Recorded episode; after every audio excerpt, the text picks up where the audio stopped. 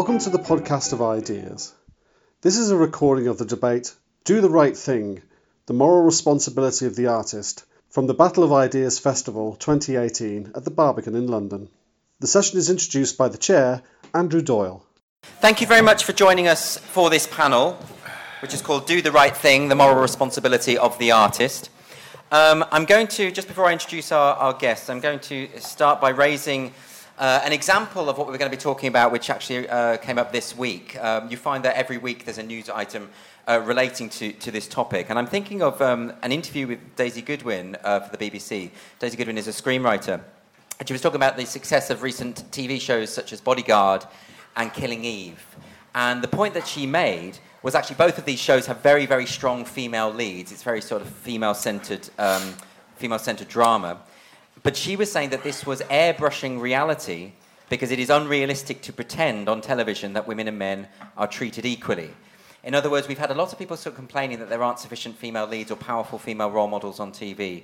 But now someone is saying, actually, by doing that, uh, it's effectively a kind of misogynistic uh, misrepresentation of reality, which does leave us in the, in the situation of, well, how do we win then? What, what, what, do we do?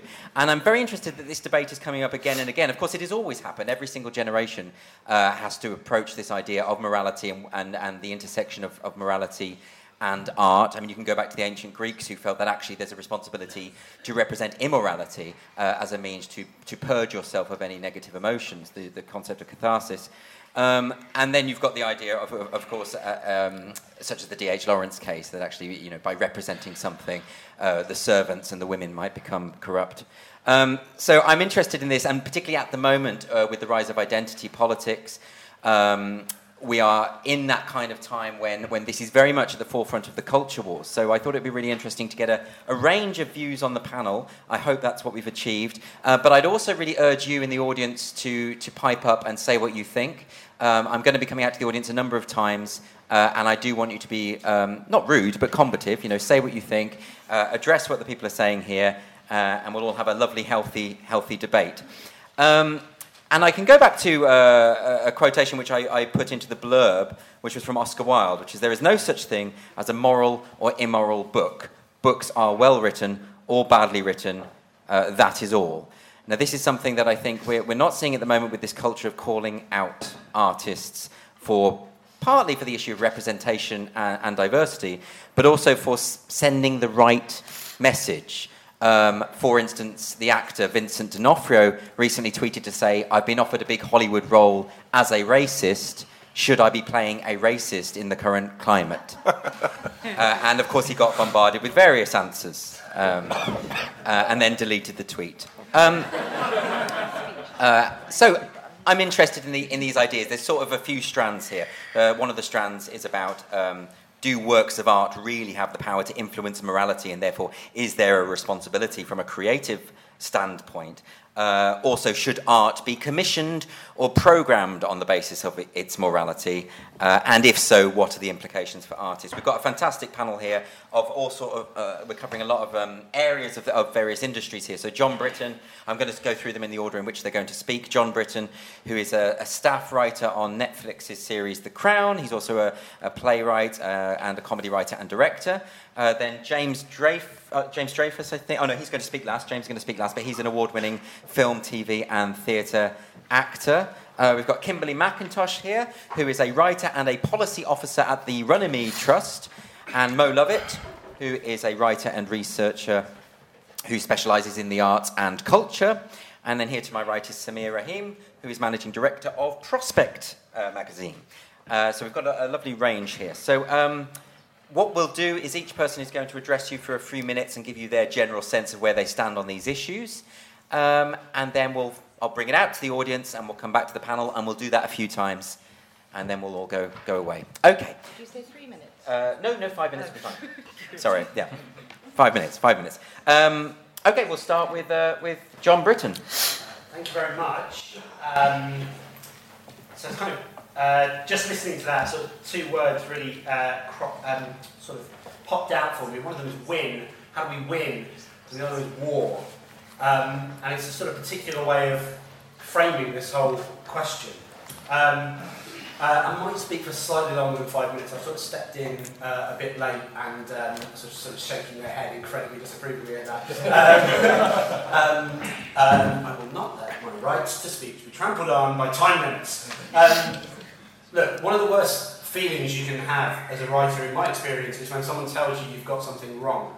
Uh, whether you've been insensitive or you've made an inference that you didn't mean to, or uh, that in some way your work is being read in a manner that you didn't intend. Uh, it's really horrible, it's uncomfortable, uh, and you, you, feel like a dick. Um, and more and more, as artists and entertainers, we're becoming aware that certain things that we may never really have thought about before uh, are actually potentially harmful. Um, I would ask, is that awareness a bad thing? Because the way I often see this debate being framed is as a zero-sum game. On the one hand, absolute artistic freedom, no compromises. Writers can write whatever they want, however they want, and any questioning of that is an attack on all artists. On the other hand, total responsibility. You better not get anything wrong, bearing in mind what's wrong this week may not have been wrong last week, and you may not know that, but if you do, you're cancelled. But whenever I'm arrogant enough to like teach writing, um, I always say I'm more interested in asking what art can do rather than what art should do. Should art be purely concerned with aesthetics, as Oscar Wilde said? Should art be purely concerned with activism? Or can it be both? Or either? Or neither? because I'd argue that most of us sit somewhere in between the two poles, working out how to try and balance artistic freedom with the responsibility that comes from having a platform to tell stories. Because, you know, while we can absolutely debate how media affects uh, people, it's very hard to deny that art does have an effect. Why else would we do it?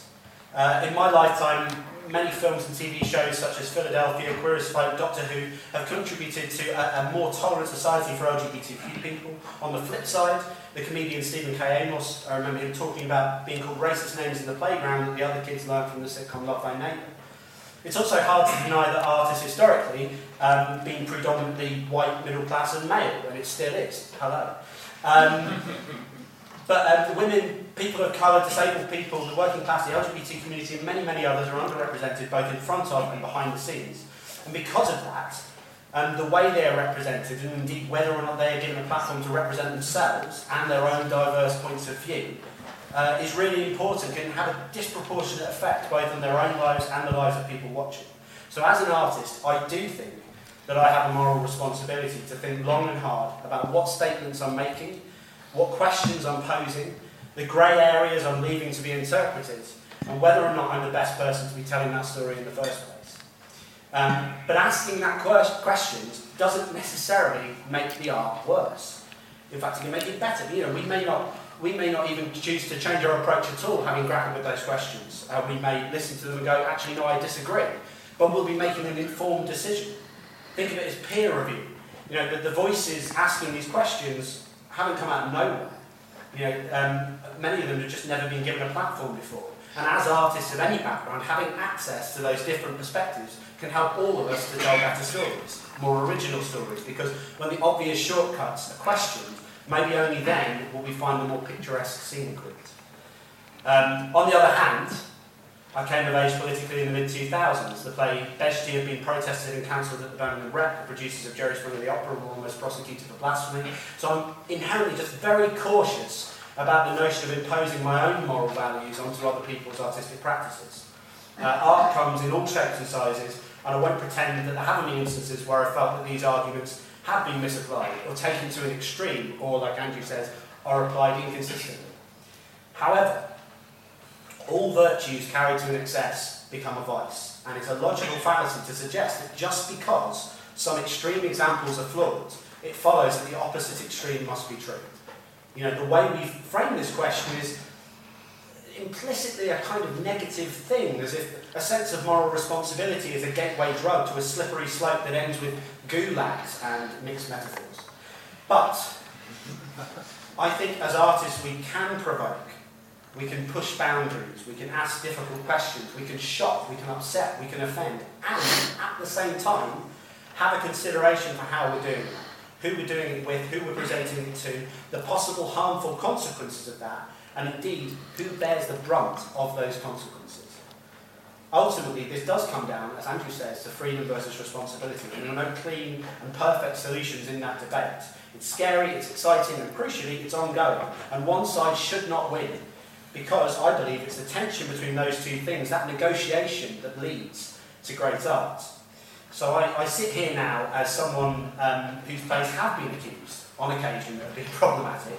I have had these tense conversations. I have been made aware that in some way my work was being read in a manner I didn't intend. And it's horrible. It's uncomfortable. You feel like a dick. Um, and sometimes, yes, I've changed that work, and sometimes I haven't. And I think that it's my right to make that decision about whether or not to do that. But I would argue that as a writer, my work has been enriched by having those questions asked, not damaged. Uh, because when someone points out a potential problem in your work, there are three possible responses. One, you can think about it, consider it, and decide to change it.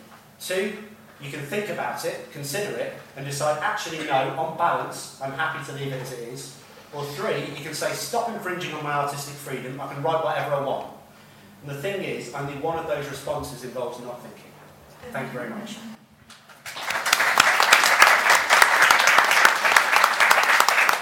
Thanks very much, Jon. I should point out, I should have mentioned that Jon has actually stepped in at the last minute because we, ha- we had, uh, had to replace somebody. So that's why I've given him some leeway with the time. I'm going to be a bit more militant with everyone else. Um, so, uh, Kim. Right, hi everyone, and thank you for having me. So I'm Kim, and I do research on race and inequality for a living, and I write about it and talk about it in public. So I annoy lots of people. I'm accused of getting it wrong all the time, and I get weird emails about people complaining about their bins and their neighbours and all kinds of things that you wouldn't think would come from writing about race and inequality. um, but I want to pick up on some of the points that um, Jon mentioned, actually, particularly the disproportionate impact on others when people are creating their work. So when we're talking about art, and I'm talking about it in all of its forms because I'm not an art snob, so writing, visual, all of it, I think it is disingenuous to say that it doesn't have an important impact um, on society, on our beliefs and on our values. So we had Bodyguard mentioned already, um, and that resulted in someone who wears a hijab being um, getting verbal abuse, having Nadia shouted at her on a train, um, which is very unpleasant for her. But equally, on a more positive note, the storyline on the Archers on domestic violence, saw a 20% increase in calls to women's aid. But I think to say that art has no impact on the way that we think, the way that we feel, and the way people act um, is untrue. Even to the point where, literally last week on Tinder, someone's profile said Wakanda Forever, um, noting that he is down for the cause and that he's watched Black Panther. So, in every aspect of our lives, culture and art is impacting the way that we think, the way that we feel, and the way that we act. And for us minorities, art is a really important medium to tell stories, because by nature of being minorities, there's not that many of us, um, and that's fine. But what it does mean is that there are lots and lots of people in the country who have never met anyone like us. So the only thing that they have, the only thing that they're left with, are stories. So when those stories are told badly, when they pathologize us, you're going to get dragged on Twitter by us, because that might be the only story that we have this year. Um, and it makes people able to connect um, with things that have nothing to do with their lives. Like I've had never experienced genocide, um, but I've been watching Black Earth Rising. I don't know who else has. Watching Hotel Rwanda and reading books on the issue has made me at least empathise and understand, but not fully, but at least try and connect with what that would be like, and try and campaign and make sure that that never happens again. But I don't think all art has to be overtly political or political in any sense you don't have to wash your hands when you go to the toilet, but I think it's better for society at large that most people do. And the reason that most people do it is because it benefits us all, um, but other people do it because of the fear of social sanction. Um, and I think people being criticised for what they make and the impact it has on others isn't a bad thing. But it can go to extremes. And um, I actually noticed a debate that you did on Sky, Andrew, recently, um, which you did very well, by the way. Um, I didn't agree with everything that you said, but um, with a lot of the gist of it, but I think there's something more to unpack behind it.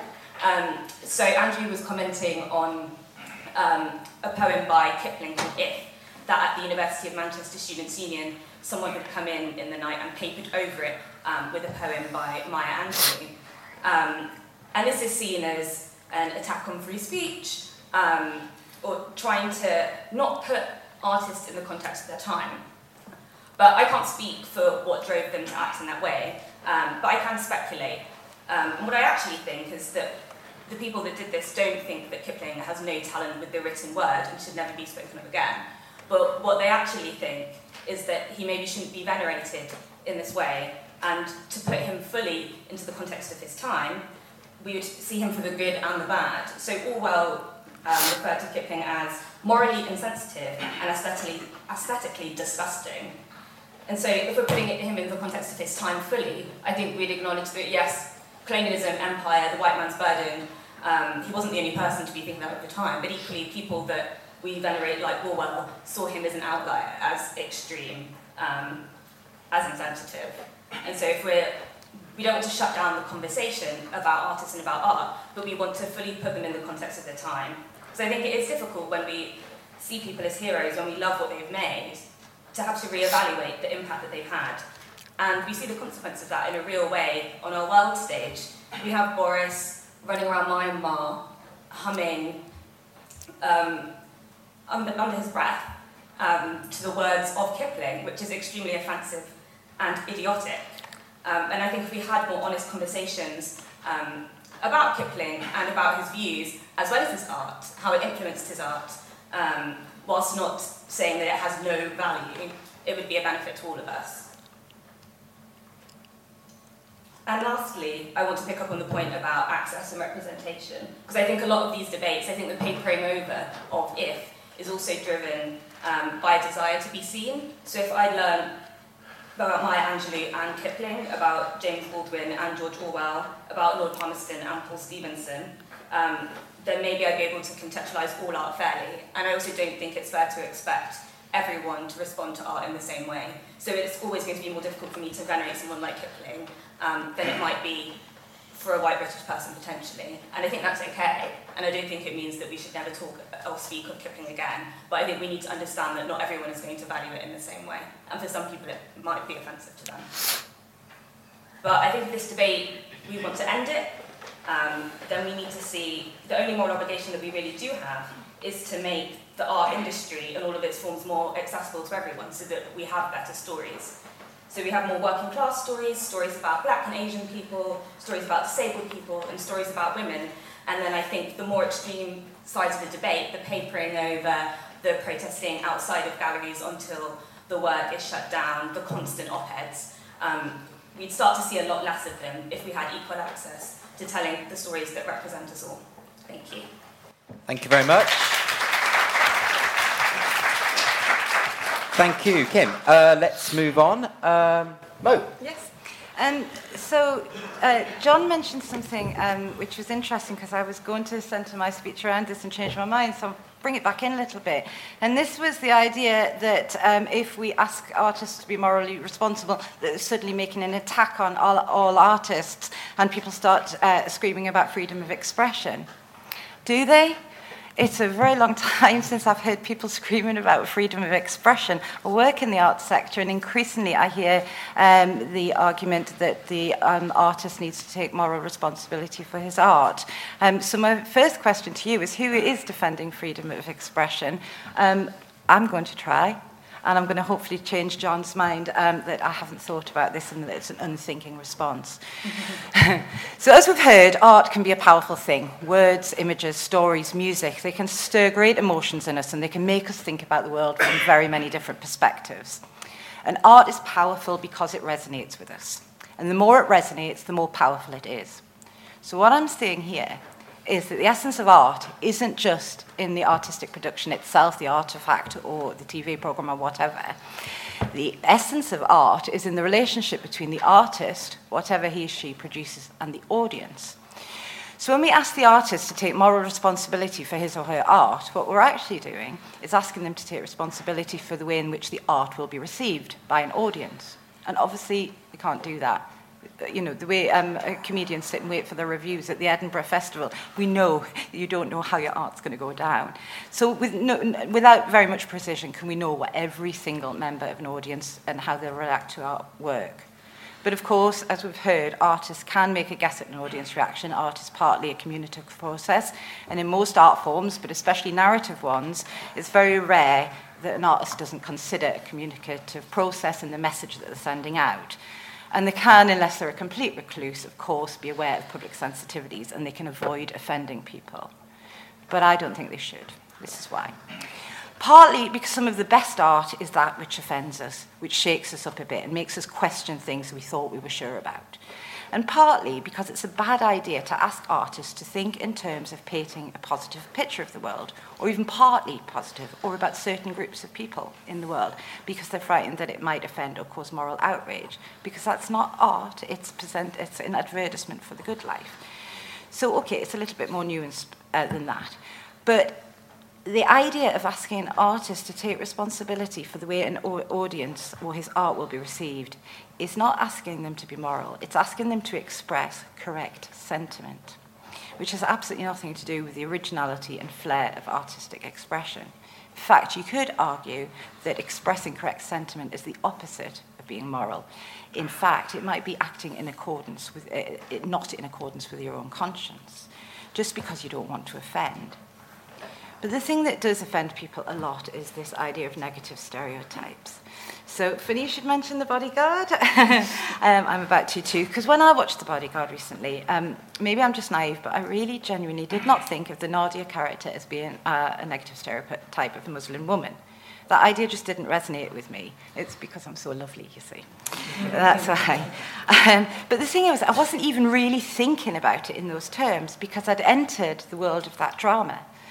I'd suspended my disbelief and I was just swept along with the story. I also do wonder about somebody who's trying to blow up a, a Conservative Home uh, Office minister, but there we go. Um, so I would argue that that's what most of us do. We enter the reality of the world that the artist has painted for us. We suspend our disbelief, and then at the end of the day, we switch off the TV or we leave the theatre and we go back to reality. We know that it's fiction the ideas, even the world of the story, it might live in our, on our memory for a long time, years even, but actually it's the totality of the art that has left the impression on, on us. If you like, it's the experience that it gave us. So we could argue that if a neg- negative stereotype has a resonance with people in society, that maybe it's the responsibility of society to work out, you know, where those negative stereotypes come from, not from the artist itself.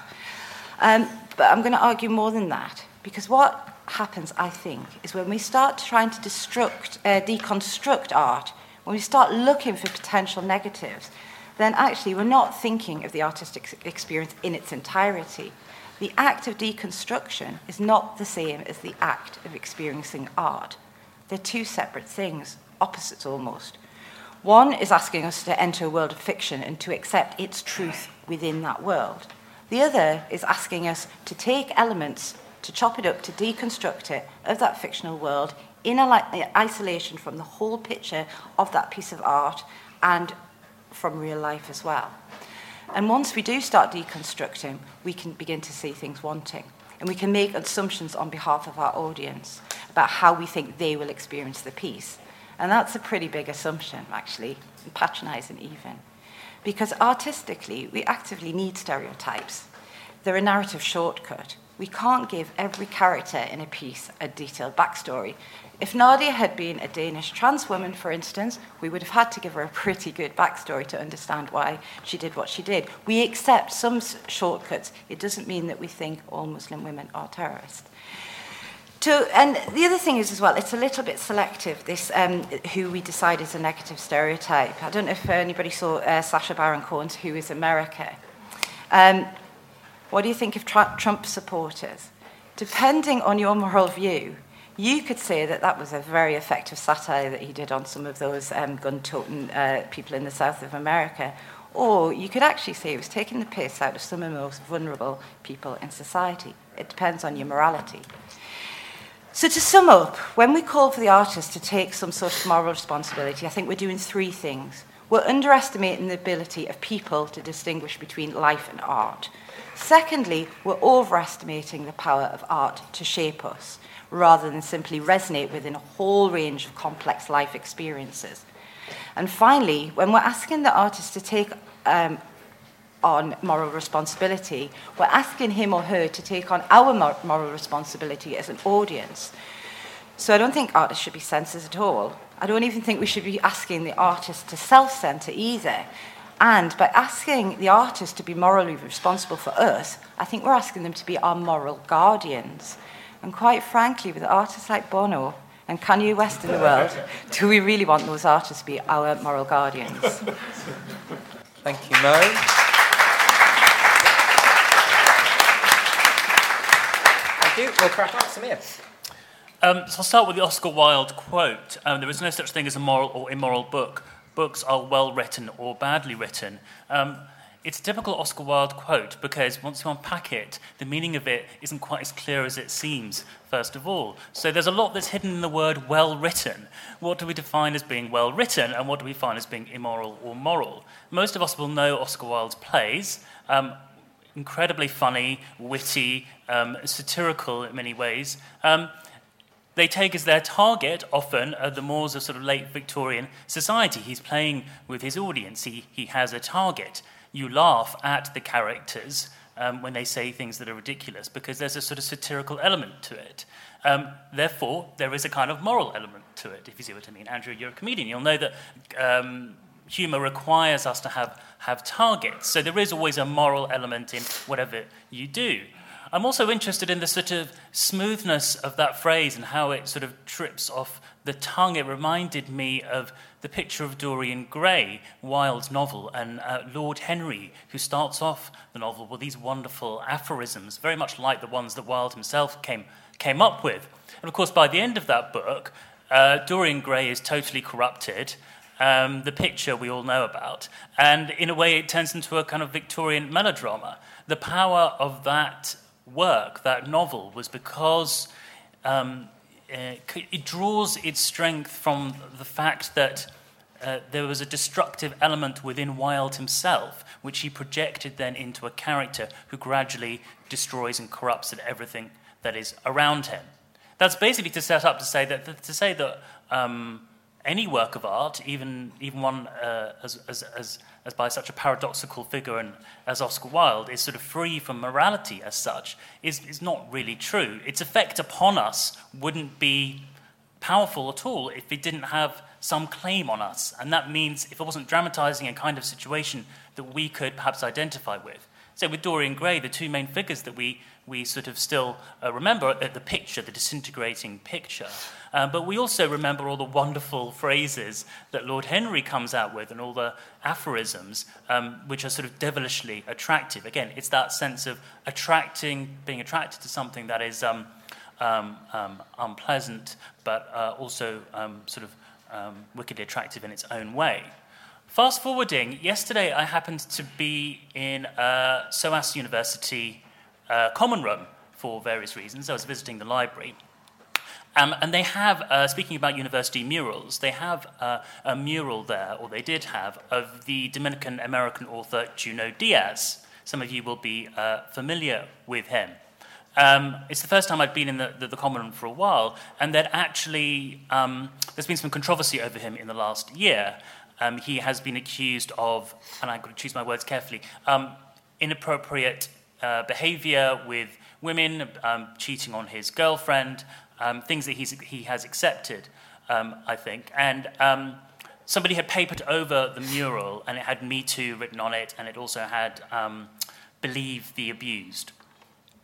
It's quite a complicated issue in some ways because um, Junot Diaz himself has talked about and written quite movingly how he himself had been abused um, as a child, and um, he's also talked about his own behavior um, as being sort of unacceptable or something that he regrets with regard to, to women. I'm not going to get into the details of exactly what the case is, but um, he is a novelist, he's a novelist, a very, very good novelist, and one who, throughout his work, has explored what it means to be a Dominican American man with the pressure of the sort of macho, um, seducer style culture that goes with it. His um, first novel, which is called The Brief Wondrous Life of Oscar Wao, um, Oscar Wilde, the character, is a, is a young boy who's in fact uh, a big fan of Oscar Wilde. There is a link there somewhere.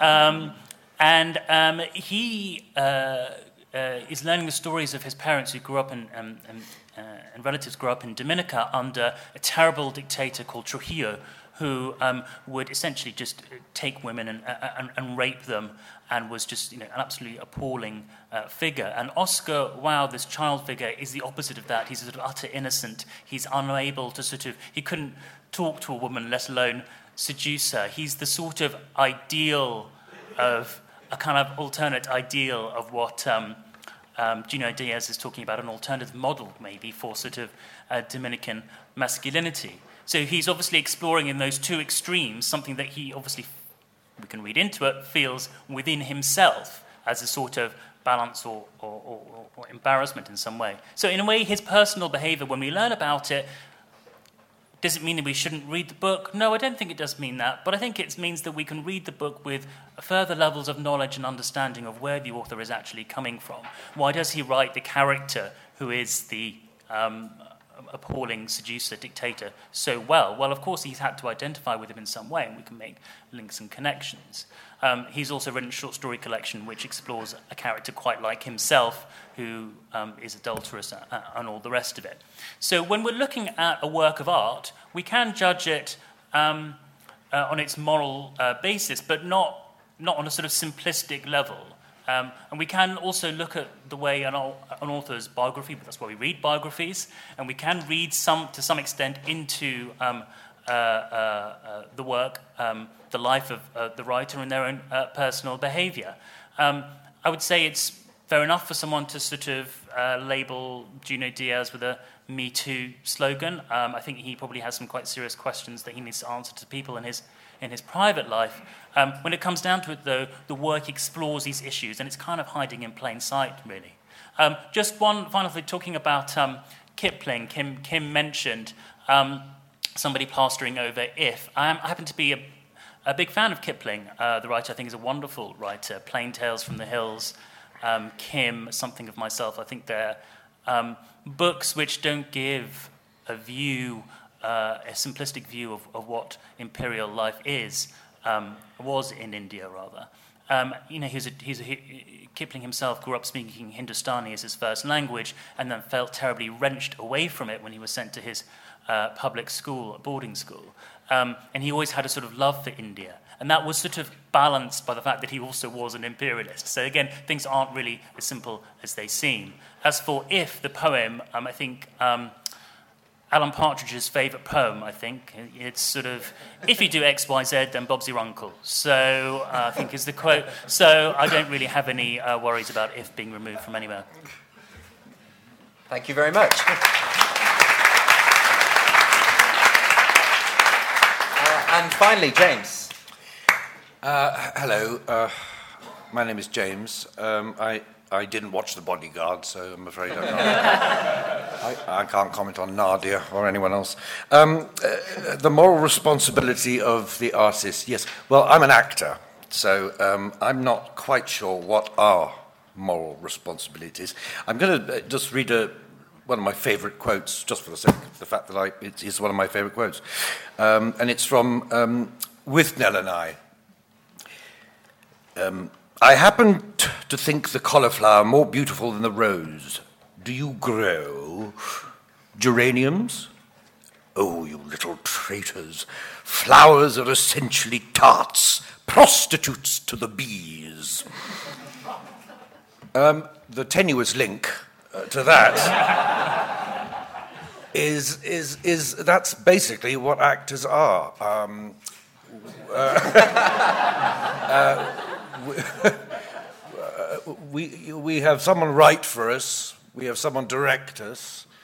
Uh, so the only choice we make is whether to um, accept the job, accept the money, which we usually do because they're both in short supply, uh, and the way you play the part. But even that is uh, very much out of your hands. You, we are the lowest rung, rung on the ladder. I'm, I'm only bringing this up because I'm talking purely from my standpoint now.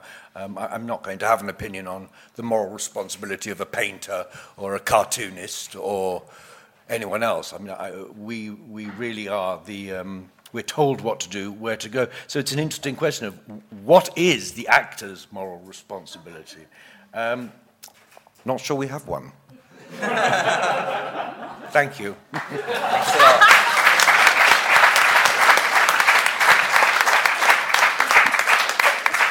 Great. Um, all very, very interesting points of view. Um, so, uh, and I think some, some things have been raised there that I'd, I'd, I'd really like to, uh, to get to grips with. Um, I mean, I suppose in particular, when Jon was talking about the, the, the lack of thought that might go into, into certain pers- perspectives, and actually, um, just to give you some context, um, Kim mentioned the Sky News debate that I, I was involved in. Uh, and I suppose uh, part of the point that I was trying to make is the, the lack of thought that had gone into the protest, that there was a lack of complexity. Um, and as, as, um, as uh, Sameer pointed out, uh, it's actually very complicated at Kipling's past in terms of his um, support for imperialism uh, weighed, weighed, against his love of India. So there is all that to consider. And my concern with the protesters, Kim, was actually that they hadn't thought about it. The statements that they made were so reductive and so simplistic and just saying he's a racist and we don't believe that stuff anymore. I mean, it was literally that basic. And so therefore it's not an engagement with the art, it's just vandalism, it's philistinism. And that was my concern. And, but I think what, Kim's raising a very important point about representation. And I think we, we, should, we should talk about that. Why, why wasn't the Maya Angelou poem chosen, for, for instance? So that's a, another very interesting thing. Um, there's a lot of talk about the bodyguard as well, which I, I again I, ha- I, haven't seen. And we've actually I've just realised we've given a massive spoiler about who the villain is yeah. at the end. So I, I, I, really do apologise uh, uh, for that. But listen, what I'd like to do because so many interesting points there, uh, and I'd really like to open it out to you guys. And what I'd like to do is take say three or four points, come back, and whoever would like to chip in and address those, uh, that would be great and I'll do that uh, a few times. So um, if you could keep your questions relatively brief, so it's not a sort of dissertation, it's, it's something we can get to the nub of quite quickly. If I could start with this gentleman down here, we've got a roving mic here. But thank you. I'll put my books away then. Uh, all right, thank you. Yeah, so uh, from from the actor's uh, point of view, I think that maybe because uh, you know you we are, as you say, uh, very low on the ladder in terms of artistic responsibility. Um, I think it's generally accepted that what you represent on the screen is not who you are in life. Do we feel like maybe that distinction is not made as much in other art forms? For instance, if you're writing, uh, if you know, in Kipling's novels, it's seen as him making a grand statement about what you know India might be like, as opposed to just his view of the place. Do we feel like maybe that distinction is not made enough? Thank you very much. Thank you. Uh, could I just go to uh, this lady here? Um, Hi, I was just wondering in response to the kind of question of do artists have a moral responsibility? Do we, as consumers of art, have a moral responsibility? And in today's kind of cancelled culture online, can we morally justify separating art from the artists? Uh, thank you. Uh, could we just go to this lady down here? Uh, thank you. I try to be quick. Um, so the idea of the moral responsibility of the artist always invokes me the, the most fundamental book, the Klaus Mann book, Mephisto. So I'm German, I have to mention Nazis, that's my job. So, you know, uh, because his excuse, you know, it's a whole novel by Klaus Mann, you should read it, um, about the moral responsibility of the real actor Gustav Gründgens, who um, was supported by the Nazi regime. And you, his excuse was, um, I'm just an actor. Yeah, so I can, I, I can, I don't have to, um, you know, for, with his colleagues flee the country. I don't have to protest against this. I can just be an actor. And so his philosophy was to change the system from within, to tell the good stories. And of course, this didn't work. This is not how he was moral. So, how to be moral as an artist if you if being within the system is in itself immoral. Great, thank you. Can I take uh, guy with the glasses here? He's standing up. Thank you. Thank you. Um, the thing point to uh, Sameer really, um, it would have been impossible for Oscar Wilde to write the picture of Dorian Gray without, without absorbing elements of the Victorian morality he was kicking against. That's not the same thing as a, a writer pandering to fashionable uh, sort of politically correct views, is it? I mean, is that not the difference between an artist and a commercial hack or somebody who thinks he's an artist? Um, the other point is who is going to decide uh, what's good for us and what isn't? I mean, Oscar Wilde his, was cross examined by Sir Edward Carson on the picture of Dorian Gray, was used against him as evidence in the trial he took against uh, the Marquis of Queensberry. And uh, Sir Edward Carson didn't really think Oscar Wilde was a bad person or a bad artist at all. He, he was just doing his job. So, you know, what, what is the context of it as well when somebody's saying, is this good or bad art? Or what are the responsibilities of the artist involved? Thank you. And we'll just take one more right at the back, the guy standing right at the back. And then w- don't worry, I'll get to other people who've got their hands up because we're going to come back to you. So don't worry, just take it to one more and then we'll come back to the panel. Yeah, thank you. Uh, just to hit on something that the lady in the, uh, well, the white lady, uh, was saying about. Uh, How very I mean, we dare could you. say it here. Why not? Just get it out. Uh, but th- I think you alluded to the fact that some of this stuff is actually immoral. And I, I think it's immoral to break people down into their race and their gender and their sexual preferences. And I encourage everybody to look up the BBC's diversity and inclusion. Um, I think it's a 20, 2016 to 2020 guidelines. It's a PDF, and it's uh, it's like Mengele with a smile. People are broken down into percentages. You know, and it's all skin color, disability, and this is actually immoral. And I think it's uh, one thing that would be moral is to ridicule this line of thinking until people are regarded as individuals again. Rock and roll. Oh, last thing. Um, you said something. The lady who is a person of color, um, that things can be taken. A, a black lady. Um, that these things can be taken out of hand. I think you alluded to the, the identity polish. You know, they can be taken out of hand.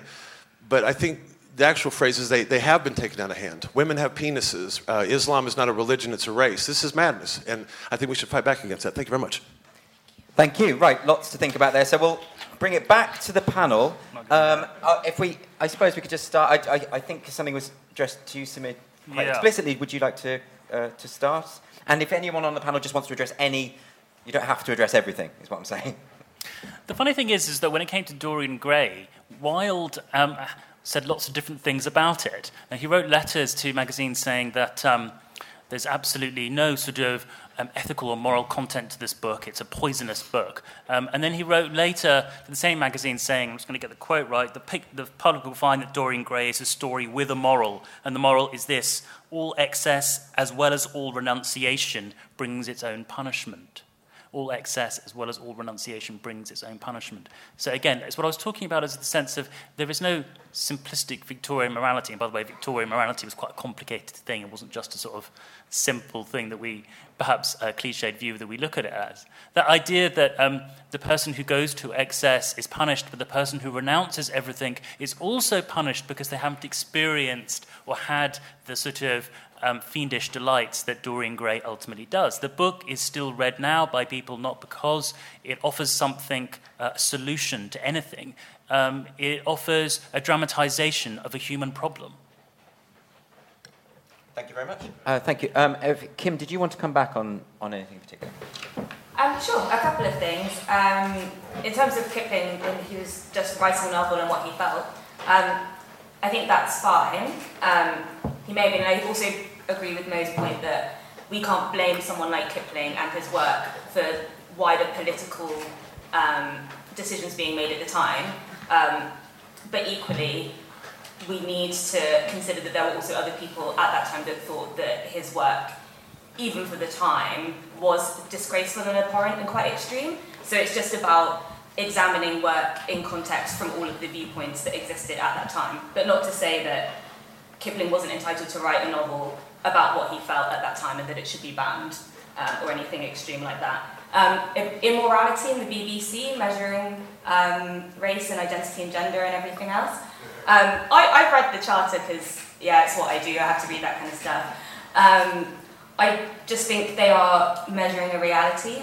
Unfortunately, identities do exist at the moment. I hope that we move forward to a world where that isn't the case. But until that's our reality, which it does not, we have 44% of people in Britain believe that um, certain races are born harder working than others, and that's from last year, um, a very reputable social survey, um, and you can do European comparisons, and it's not a great look. And I think until we live in a society where people don't believe those things about people, and they don't impact the way um, people employ others because that implicitly is something that they believe, um, then the BBC can stop measuring identity, stop measuring people in terms of race and gender, stop setting targets to try and improve representation. But we're not there yet, and when we live in that society, it's going to be fantastic for all of us. Um, but we don't live there yet. I, wonder if um, anyone else on the panel wants to pick up on that particular point about the idea of diversity and quotas and that kind of thing, and to what extent, because I think that's really interesting, and to what extent that is a moral responsibility of those who have the power to commission uh, art. But that's just something I'll just throw out there. Um, so, um, sorry, James, did you want to come in on any of this? Well, I, Um, do, I mean, the only thing, the thing about, about the BBC is, I mean, Kim's probably absolutely right uh, uh, in, in that thing, but I think the BBC is one of those things that even if it is ultimately achieved, even if we get to that stage where it's not, shouldn't be important anymore, I have a sneaking suspicion they'll go on and on and on and on and on. I, I don't think they'll, they'll ever get to a point when they'll go, jolly good, just sit back now, just, just, just get on with it. I, I, I just don't see us getting there, and I see it sort of escalating. Right. Really? In, in not a positive way. What do you think the end goal is? I don't know. I never know what the BBC are thinking at the best of times. But uh, I don't know what their. I mean, I think, I think their intentions are, uh, are good. The intentions are honourable and the intentions are correct. It's just in the way I, I'm not a great fan of quotas of anything. Um, uh, that's just my personal opinion. Um, uh, I, I, I just it's like fighting at the moment uh, the gay community. Vanity von Glow made a very, very interesting point of we've got a lot. We've kind of won the war a while back. And um, people like Stonewall now are finding smaller and smaller and smaller and smaller and smaller things um, uh, to pick on, and it's creating more and more and more and more division. Um, and I'm, I'm yeah. not sure that's necessarily a good thing. That's a very interesting point. Re- relating to the BBC, there, there, was an article this week where they've, where they've, they've started a new uh, a campaign to combat heteronormativity within the, the BBC, and they're, they're going to get some people called straight allies to wear badges to identify that they are straight allies, uh, who can be a comfort to, to the poor LGBT uh, people. What I find interesting is that this strikes me as the vocal minority of LGBT people asking to be patronised. You know, to be honest, I, I, don't know why they didn't ask other gay people, people with, you know, who might say, actually, don't patronise us, fuck off. You know, but there we go. Uh, we have different views on that, clearly. Um, let's go to Jon. Um, so first of all, I will offer a slight apology. That's a cheap shot at the end, and obviously, uh, uh, I, I, think um, obviously the, the the mindset of someone who listens to any and all complaints and applies them entirely indiscriminately uh, to their work and uh, doesn't apply any kind of scrutiny to them uh, is also an unthinking position. Uh, I think what I'm broadly in favour of is, um, is, as I said, I don't see these as an either or. I think you can uh, consider um, multiple points of view and multiple interpretations of your work and at the same time uh, have the freedom to express yourself the way uh, you want to. Um, I guess in terms of uh, quotas, which often are um, sort of complained about, it's like blunt instruments. Well, they are kind of blunt instruments, but it's quite a large problem in lots of sectors of the art that um, of the arts that there's such a um, uh, underrepresentation of, uh, of certain people, um, certain groups, and I think often that comes from the fact that arts networks are kind of inherently nepotistic um, because sort of a hobby that then evolves into a profession. Um, the networks are often very informal. Um, jobs are often informally given out. You might have a favourite actor who you're like, oh yeah, I'll cast them straight away. You know, the same scrutiny that you might have in, um, in other structures don't necessarily always exist there. Um, and it's very easy then, therefore, for the sort of the current structures and the current makeup to just keep on perpetuating itself. So I think that even though obviously you will always be able to find examples of how uh, something has been misapplied or, or taken to or, or just seems absolutely ludicrous. And, and you know, I'm not, I'm not debating that those examples exist.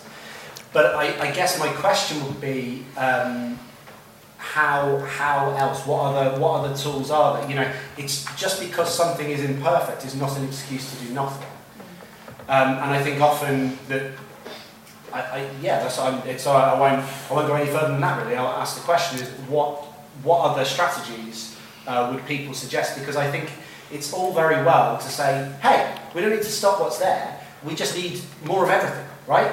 And I believe that as well. But we don't just get more of everything, right? That, that has to happen. We have to, you know, some people have to actually work to give platforms to people who don't platforms. Putting on a piece of work is making a decision not to put on another piece of work. There are a limited number of places um, to, to, you know, to, of, of spots in the schedule or slots in the theatre.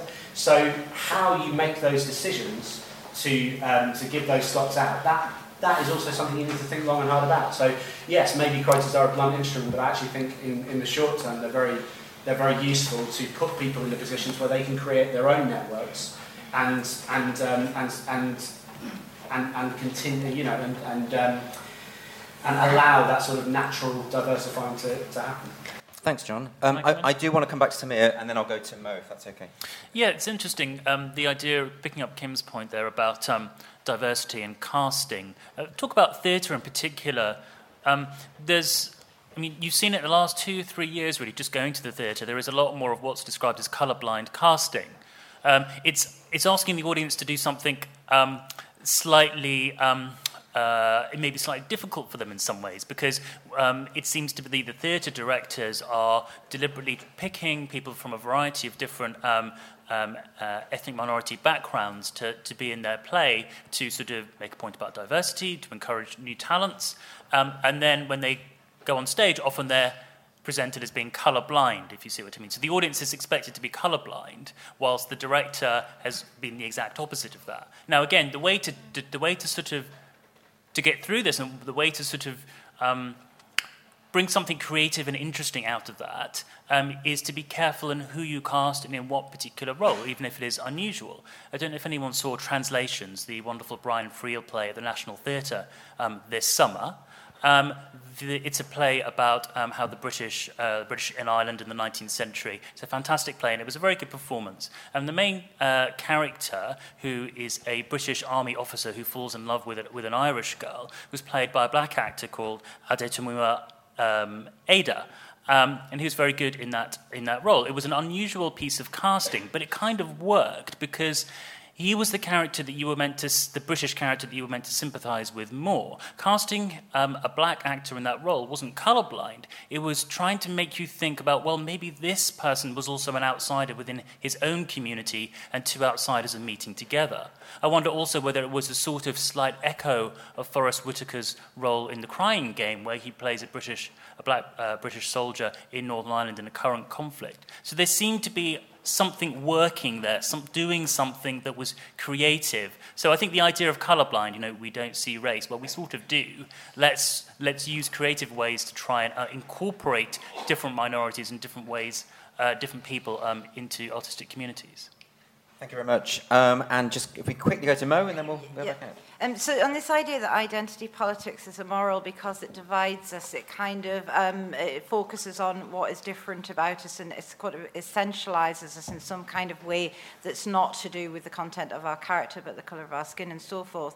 Um, I, have, I have a lot of sympathy for that view. I think, um, for instance, um, I don't know if anybody saw Dickensian on uh, Netflix. It was set in Dickensian times and there was a couple of um, sort of major characters within that that were black and that was absolutely fine because they did a really good job and it didn't really make me think, but were the black people, it made me, made me think now, you know, you know, were the characters in Dickensian times that were black? Um, I'm pretty sure if I'd been watching it 20 years ago, I might not have even thought about that because I just got carried away by what a good performance they, they, they'd, they'd made.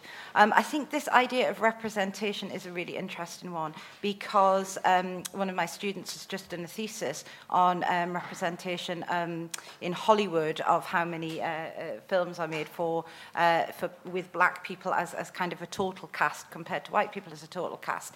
And the point is, it's white people, obviously, um, and the reason being is that as a society, black people will, are used to having to watch um, white characters in, in, a, play, uh, in a, a film, whereas, you know, white audiences aren't. Um, the problem with that is how, how, how do you, um, what do you do? Do you do it on So do we then do a kind of like um, quarter of how many uh, black people there are in Britain today, how many Asian people there are, how many Chinese people, white people, how many transgender people. Because if we did it on quotas, then probably transgender people wouldn't be very represented at all. Um, so I feel that there's something a little bit self-defeating about this kind of essentialising us. Um, James, I've got bad news for you, mate. I think people are starting to hold um, actors responsible for the uh, characters they play. Yes, I think um, they are. Yes, yeah. they are. Um, I mean, look at look at what uh, the, the issue with uh, Scarlett Johansson, who is not transgender, and uh, she pulled out of playing that part. I mean, the thing is, these are actors, okay? We're suspending our disbelief. We're marveling in our talent. Some people would say that art is in the perfection. It's not in the, the kind of absolute representation of reality, because that would just be a photograph or, you know, or reality itself. You know, art is somehow not the same as real life. Um, and also, let's be practical. How do you show um, the story of a transgender person with one actor? You, you know, you'd have to act, they'd have to go through yes. the, the, the, transition while, while they're making the film, wouldn't they? if they were going to be really representative. So um, I, I feel like the identity politics thing is a good one. I think it's making us more aware of sensitivities and perhaps actually making us more sensitive um, to what divides us when actual fact art and culture are supposed to be something that we're supposed to enjoy and they're supposed to bring us together. Thank you very much. Um, so we're going to go out to the audience again, and then we'll sorry, try and get. Oh, sorry, James. Could I just very, very quickly yes. address your comment? Uh, you're absolutely right. If if I was living in, a, let's say, under Nazi occupation. No, no, no. but, but, but, then, but then I think your whole life and your whole everything you do becomes a moral responsibility. So I totally accept what you're saying when, when you made that point. Thank you. So if we could just go to this gentleman here. Uh, who's got the mic? Oh, yes. Hello. Uh, yeah. Uh, oh, no, sorry. The, the, I'll come to you next. I'll come to you next. Um, Thanks. Um, it was just on, you mentioned, uh, Andrew, in your uh, introducing marks the, um, about uh, Killing Eve. And I kind of tried to sit down and watch Killing Eve. And I got halfway through episode one and turned off because it's not true to the story of a serial killing female psychopath. It's clunky, it's instrumental because it's trying to subvert patriarchal uh, kind of uh, values. So it becomes a cliche in and of itself. It doesn't work. So my question is, it's kind of the role of the muse in, in this, because everybody's talked about art and the artist. What of the muse? Surely the, the artist's responsibility is to their art, to, to the muse.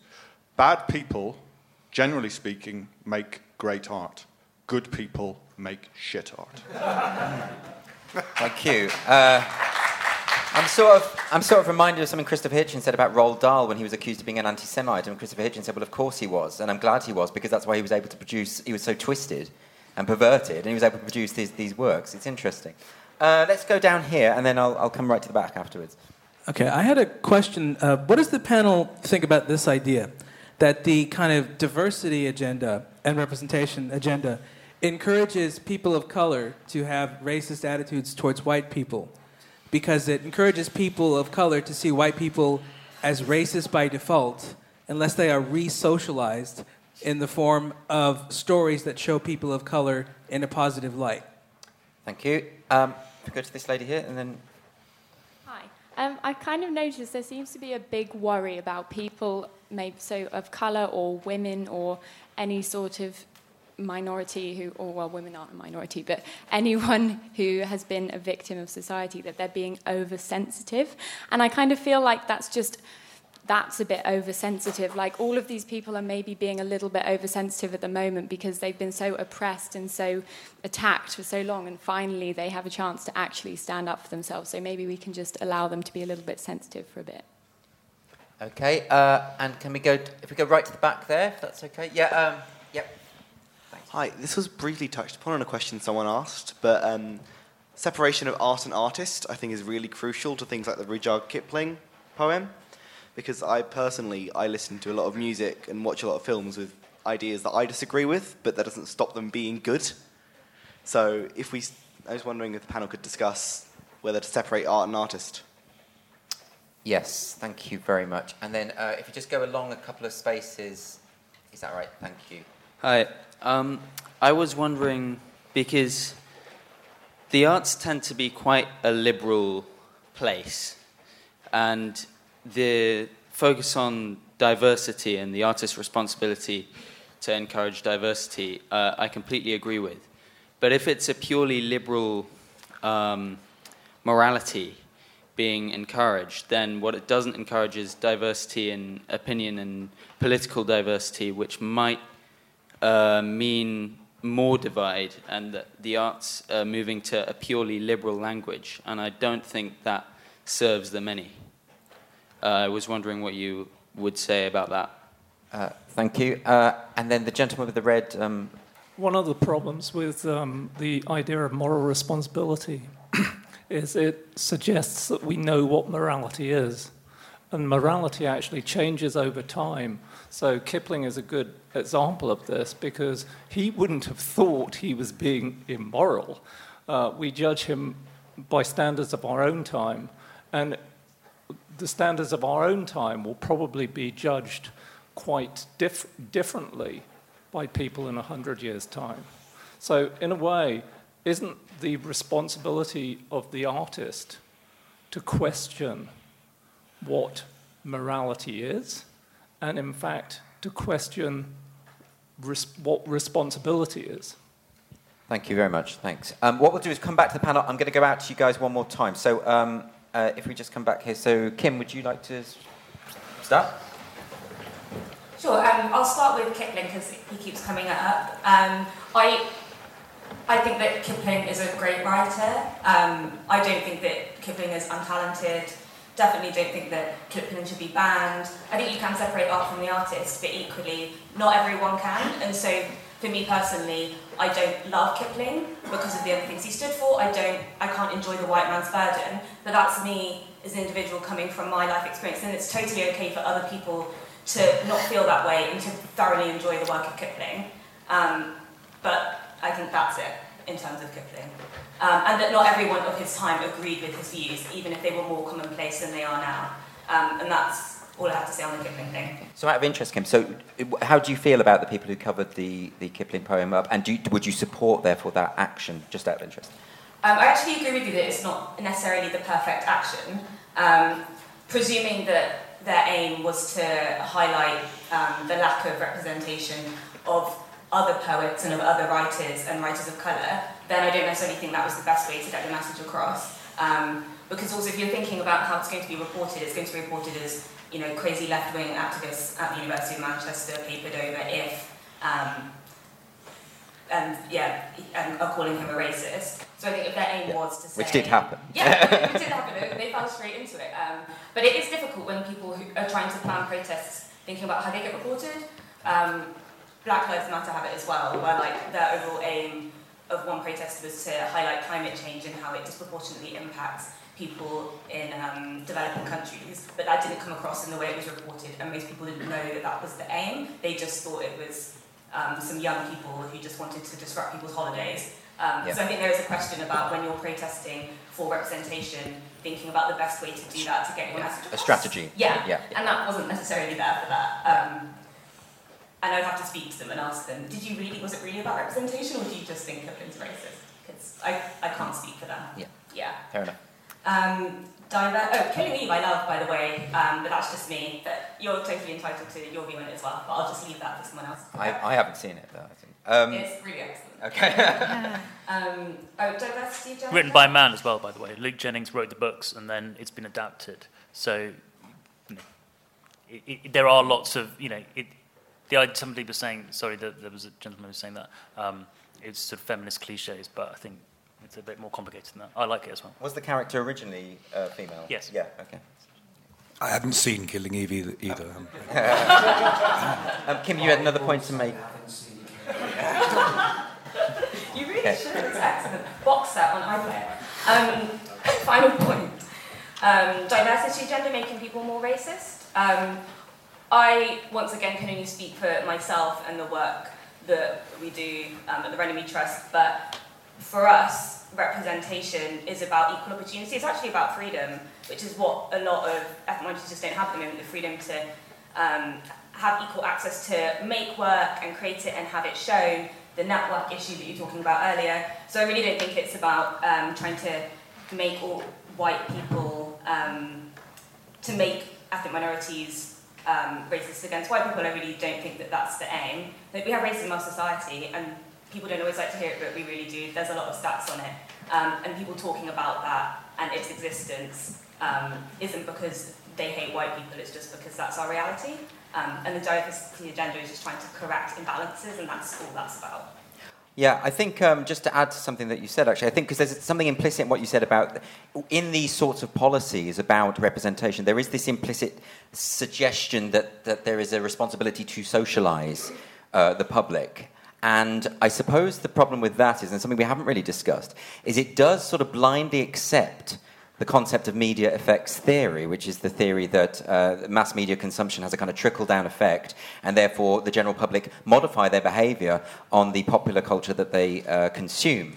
Of course, we've had six decades of research on that, and it's not true.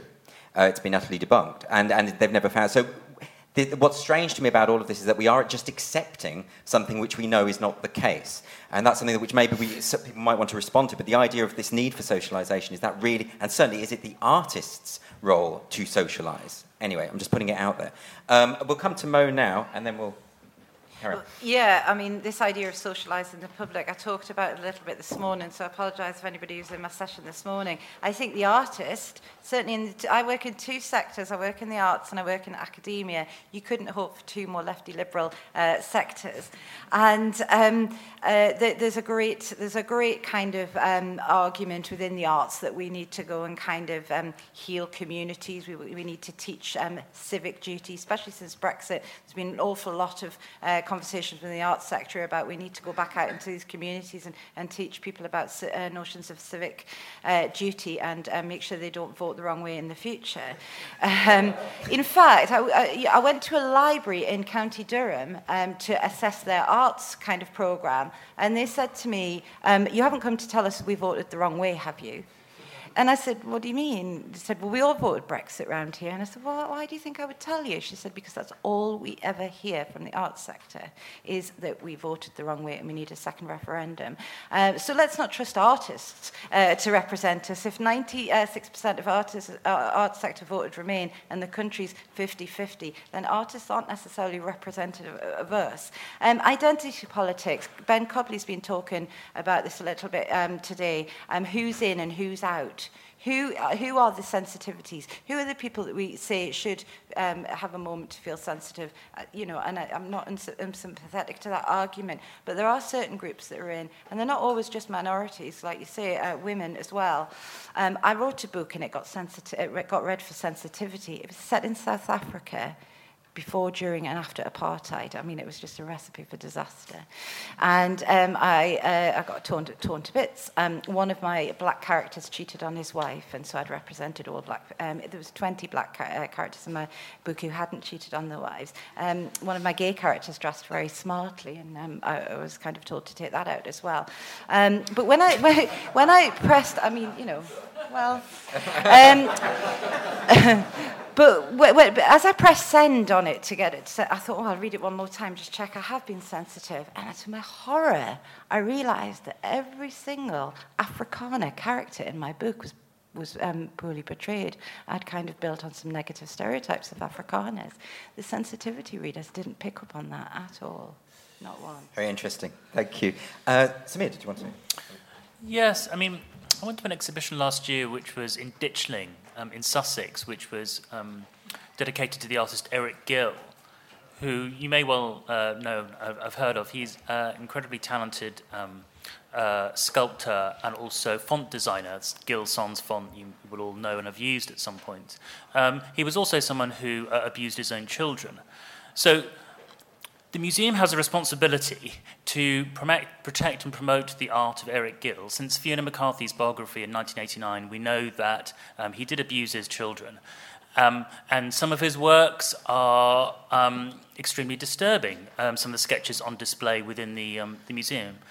And what to do? I think they did it very well, actually. Um, they presented um, a video at the start which explained the context for people who didn't know that this is who Eric Gill was and these are some of the issues surrounding it. And they gave sort of appropriate numbers for people who had suffered sort of from, from child abuse. They also um, there were some paint there were some um, sketches of his daughter um, uh, nude.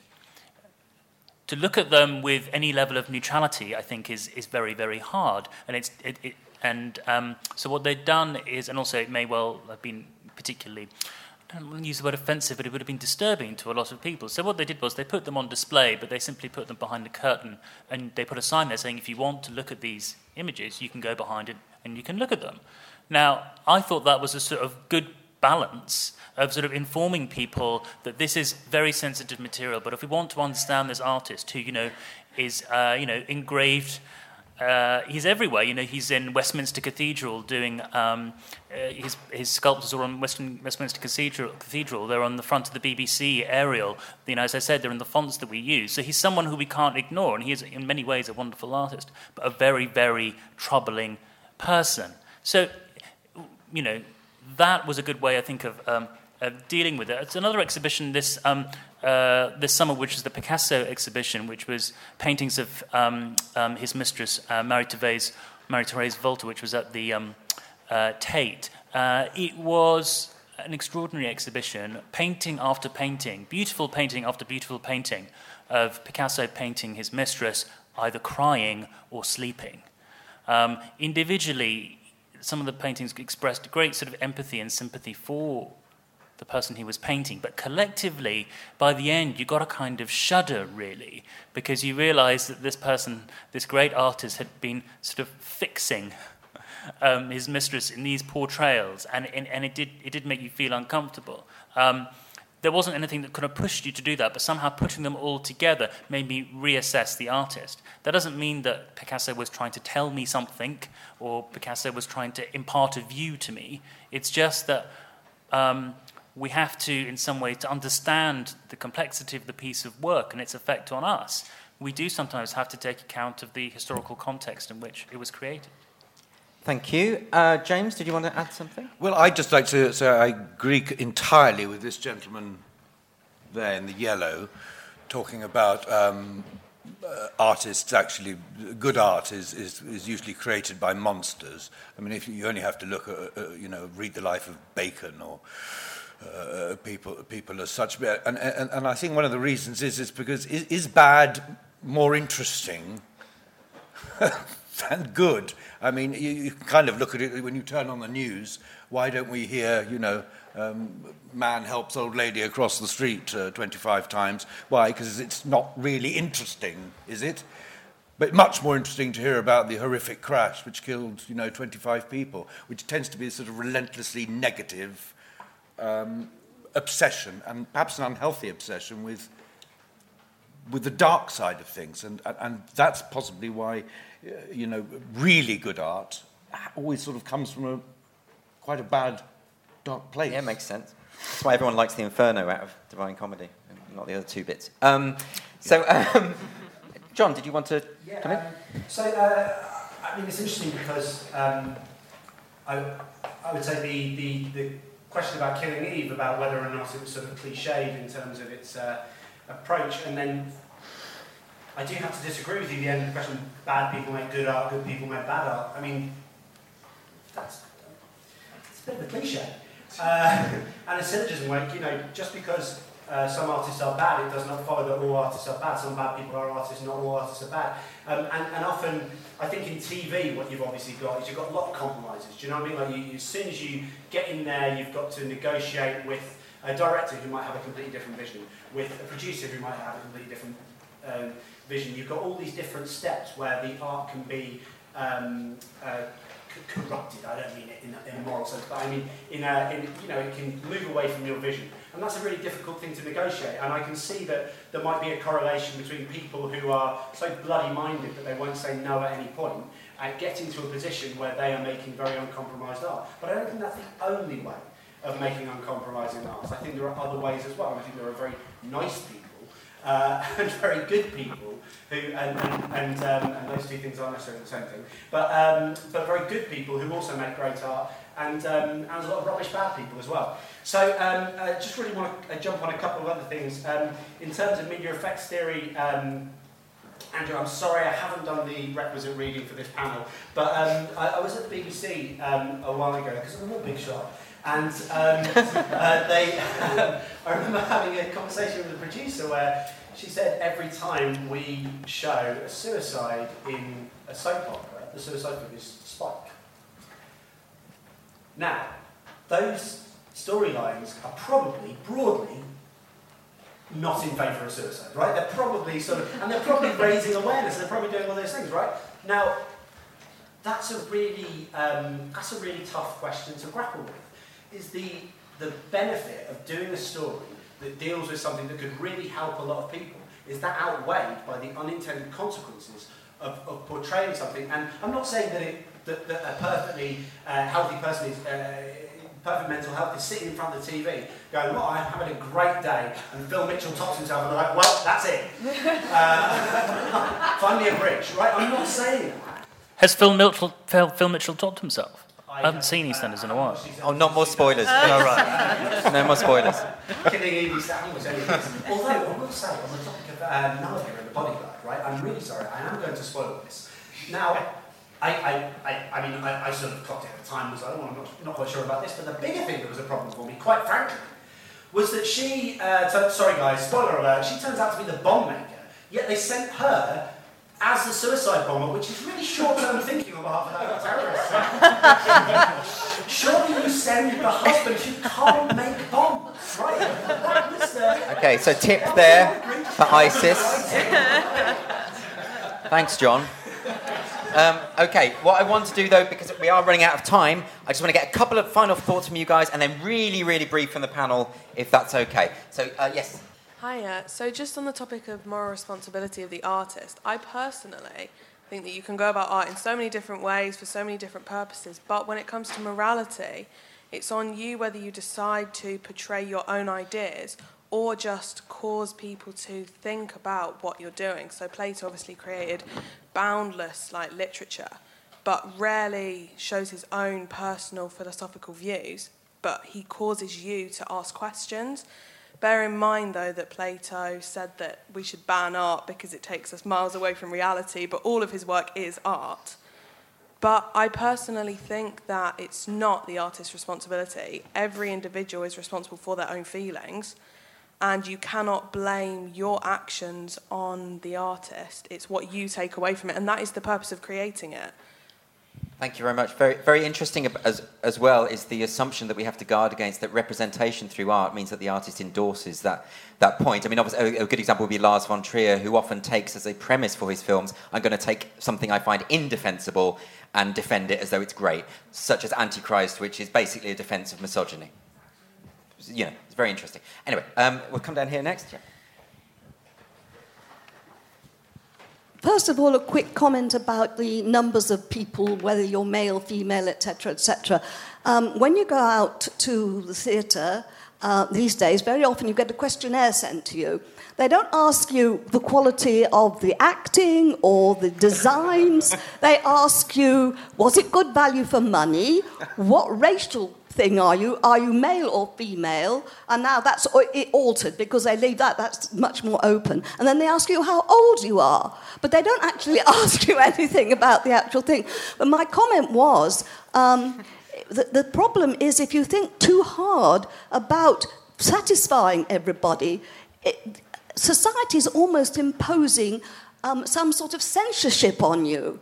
And, and that, you know, I, I think that, that that's just, you have to not really, I mean, you don't want to offend people, but you don't really want to just give in to every small group who's uh, uh, saying that. And, but you can't, I mean, think of the poor people who were working under censorship. I mean, I, uh, years ago at the Aldwych, they had some. Uh, theatres from all over Europe, and they had simultaneous translation. And there was somebody, a company from Eastern Europe, and they didn't dare say how awful um, Uh, communism was. And so they had, they were the hands, these people who were doing all these things, this hands group, and then they got replaced by the hat, which was sort of, you know, there's always Nazism, you know, you can't, you have to be with the people if you've got censorship, but you can always get around it. But I think that one shouldn't be too much, every age every age you're writing, you're living in the environment, you're writing in your age for your age. And I think if you start trying to shift outside that a bit too much, it can come close to censorship. Thank you very much. Um, if we go down here, I'd like to question the opposition of um, freedom and responsibility because I think it's only when you're genuinely free that you're genuinely responsible for the choices that you're making. So, as an artist, it's incredibly hard to make something even shitty, let alone good. So, if you're outsourcing responsibility for artistic choices to somewhere else, no matter how well intentioned, that piece of art will be compromised and insincere. And your moral responsibility as an artist is to follow your muse and produce something that is sincere and heartfelt, and then let that be judged on the quality of your inspiration. It's all right. Okay, um, I'm really shocked because I, I, thought Nadia won Bake Off. Um, I, I, didn't know. She's she, moved on. She, she's, yeah, her career's progressed somewhat. Um, yeah, um, I, am um, I, think art is, you know, the best music and the best, uh, best authors tend to lose themselves in their own art and really explore their own views and, and, and follow their own thinking. And, and, and I'm worried that people, if people are constantly looking up and thinking, what will the focus group say? Or how will, how will this be perceived by an audience? If you're constantly second guessing who your audience is, but actually your audience is being prejudged by the people who are commissioning you to be a certain audience, it just becomes, the whole thing becomes corporatized. And it, it's, you're almost like writing for a focus group. And that's the worst way to produce art, products, in fact, anything in life. Great, thank you. And to that gentleman there? Um, is it Mer? Yeah. In your uh, opening statement, you um, kind of concluded with the idea that ultimately people are affected by um, the art in its entirety rather than uh, individual portrayals within it. Um, but given the like uh, formative power of like language and stuff, um, so like even as recently as the Trump election, some people are saying that his use of repetition was incredibly important in convincing people of his point of view. Um, so therefore, particularly in the linguistic arts, so theatre, um, music that is sung, um, and television and film, is it not true to say that because they utilize language, they are inherently affecting the audience? Because language affects the way we think. It is how we understand the world. Thank you, thank you for that. Oh, yes, sure. if, if the artist has moral responsibility, I would have thought that's the end of stand up comedy um, because um, most stand up comedians on stage are not moral. That's why they're funny. Um, which, which means that um, we're, we're going to be in a quite a humorless society. Um, if you've ever seen clips of people walking around in North Korea, you'll know that wouldn't be much fun. So I think we've got to protect uh, this, this idea of the artists can do whatever they like because the public have got the intelligence to judge for themselves whether it's any good. Um, and, and we'll be in a very we'll be in a very miserable state, I think. And I, I like to laugh. So. Thank you. Okay, great. What I'm going to do is we've only got a few minutes, so I'm going to come back to the panel. Can I just? I really want to thank everyone because I think you've all been absolutely wonderful. I'm going to come back and we'll have the final, um, just summing up, just to just to address by all means anything you've heard anything that you wanted. We'll just go along. So we'll start with Jon and. Sure. I'll try yeah. be really quick. Um, so interesting. So outsourcing. Look, um, I'm, I'm really all for. I'm, I'm so. I'm really against banning things. I don't like it. I don't like that at all. I'm inherent. I just. I hate that. I think uh, freedom is incredibly important. I also really like comedy, um, and I think that that actually. Uh, comedians should be able to, and artists should be able to push things and provoke and do these things. What I'm in favour of is um, not a knee-jerk reaction towards being exposed to other points of view. Because I think we talk about the muse, we talk about it like it's a fixed position. Do you know what I mean? Like, so um, your muse never changes your, your, your, your uh, drive towards artistic endeavours never changes with what you learn or how you grow or how you check. But that's obviously every body of, nearly every body of work shows a progression over time, maybe a change in views, in some cases a really radical one. Um, so uh, just being exposed to other viewpoints, but then still allowing the artist the autonomy to make that decision, that is, um, that is my position. Um, I think that when you try and formalise that in institutions, lots of problems come about. We've talked about some of them here. Um, formalising is a sort of clumsy process. It's, it, it, yes, it, obviously it can have unintended consequences. It can have people who aren't very good at their jobs who miss out the fact that um, the Afrikaans characters are all offensive and, and, and some of them aren't. Um, you can also have, there's other um, negative repercussions, you know. Um, I, I completely agree about the um, viewpoint diversity. You know, merely sort of saying we need people who look different um, and not accounting for the fact that some of those people might disagree with you. And I think at its laziest, and I'm not saying this is uh, how it is across the board, but at its laziest, the sort of quest towards diversity is actually a quest for people who look different to us but who think the same things. And that's, that's really dangerous as well. You have to accept the fact that artists are going to have uh, plurality of views. Um, uh, and, and, um, and, and not to sort of push people into boxes or try and make them create the sort of work that you think they should be creating. Um, um, I think I think you know when I say we should listen to diverse voices, I think we should listen to conservatives as well. I'm not saying sort of like um, uh, you should only listen to people who are in favour. I think you should. I mean, Andrew and I do not agree on a lot of things, but we Most we, things. Most things. Most things.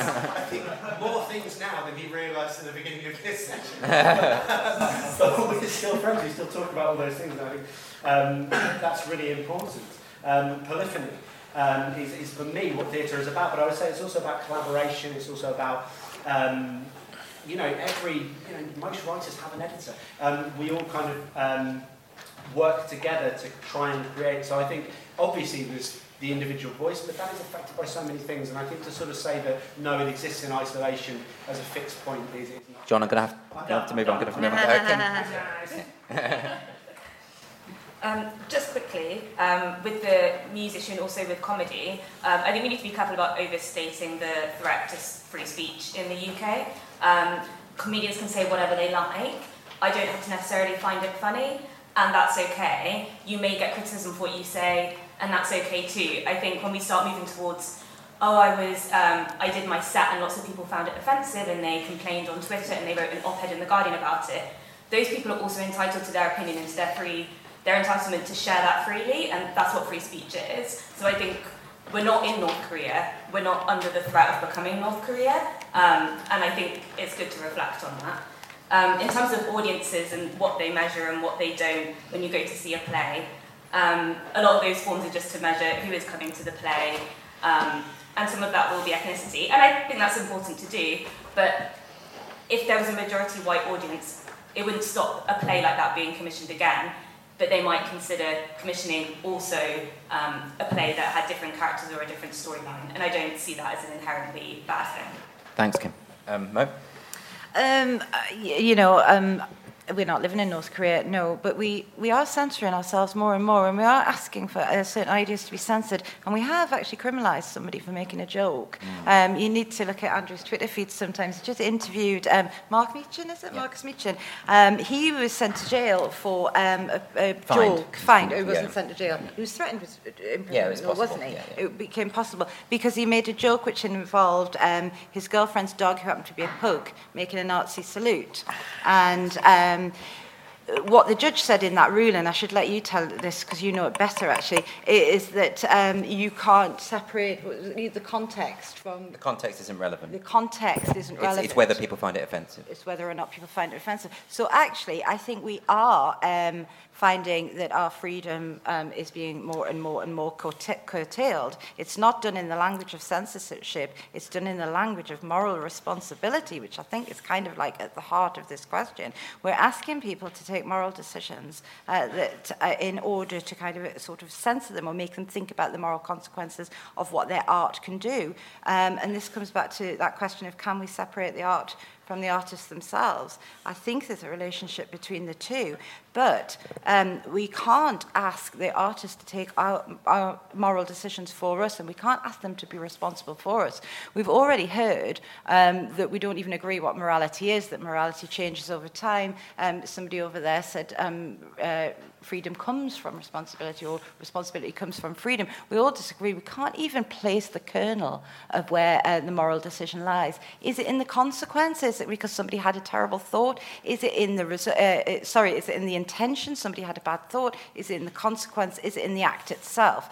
And that's why in a court of law, um, judges try and sort of weigh all of those things up, whether or not somebody intended to kill somebody, whether or not they actually killed somebody, um, and all those things. And um, that sort of brings me back to my point is that we, we have to take responsibility for our own moral decisions because at the end of the day, we are responsible for them. We can't outsource that morality anywhere else. Um, and um, quite often when we have these arguments, it's not about my moral responsibility. Your moral, we're all very moral responsible people in here, isn't it? It's not us lot. It's those those stupid people out there that we don't quite trust. Um, it's never us. Thanks, Mo. Uh, Sameer? Um, this is a point which is both um, pertinent to the discussion um, and a plug. Um, so, uh, yeah, so I've got a novel coming out next year, All Good Bookshops. Um, it has British Muslims as the main characters. Um, and just in my experience of talking to editors this year and various people, the impression I get from some people in the audience, they seem to think that. Uh, barriers have been thrown open, and that it's incredibly easy for um, religious or ethnic minorities to get anything published these days because it's all diversity, diversity, diversity. Well, I can tell you in my experience, it's not uh, that easy at all, really. Um, um, aside from the quality of the book, which is obviously um, people have opinions on, um, there are extra pressures and there are extra sort of um, aesthetic questions that both publishers and writers ask themselves if they're writing about communities which are almost never written about from the inside, as it were. Um, and I think that we should be quite careful when we have, for example, a literary culture where I think there are almost no British Muslim novelists, yet British Muslims are on the front pages all the time. Now, why is that the case? Um, anyway, um, I hope my last point is really that I hope that um, works of art that are ultimately wiser than their creators, and that's what I hope for my book as well. Thank you very much. And James? Uh, I'd just very quickly like to say I wish we would stop pandering to the perpetually offended. They're a massive group, and just because one or two people, uh, we suddenly take it in it into account. And um, I just there will be people who are offended regardless, wherever you go. And perhaps it's time to say, uh, you know, put up or shut up. Thank you.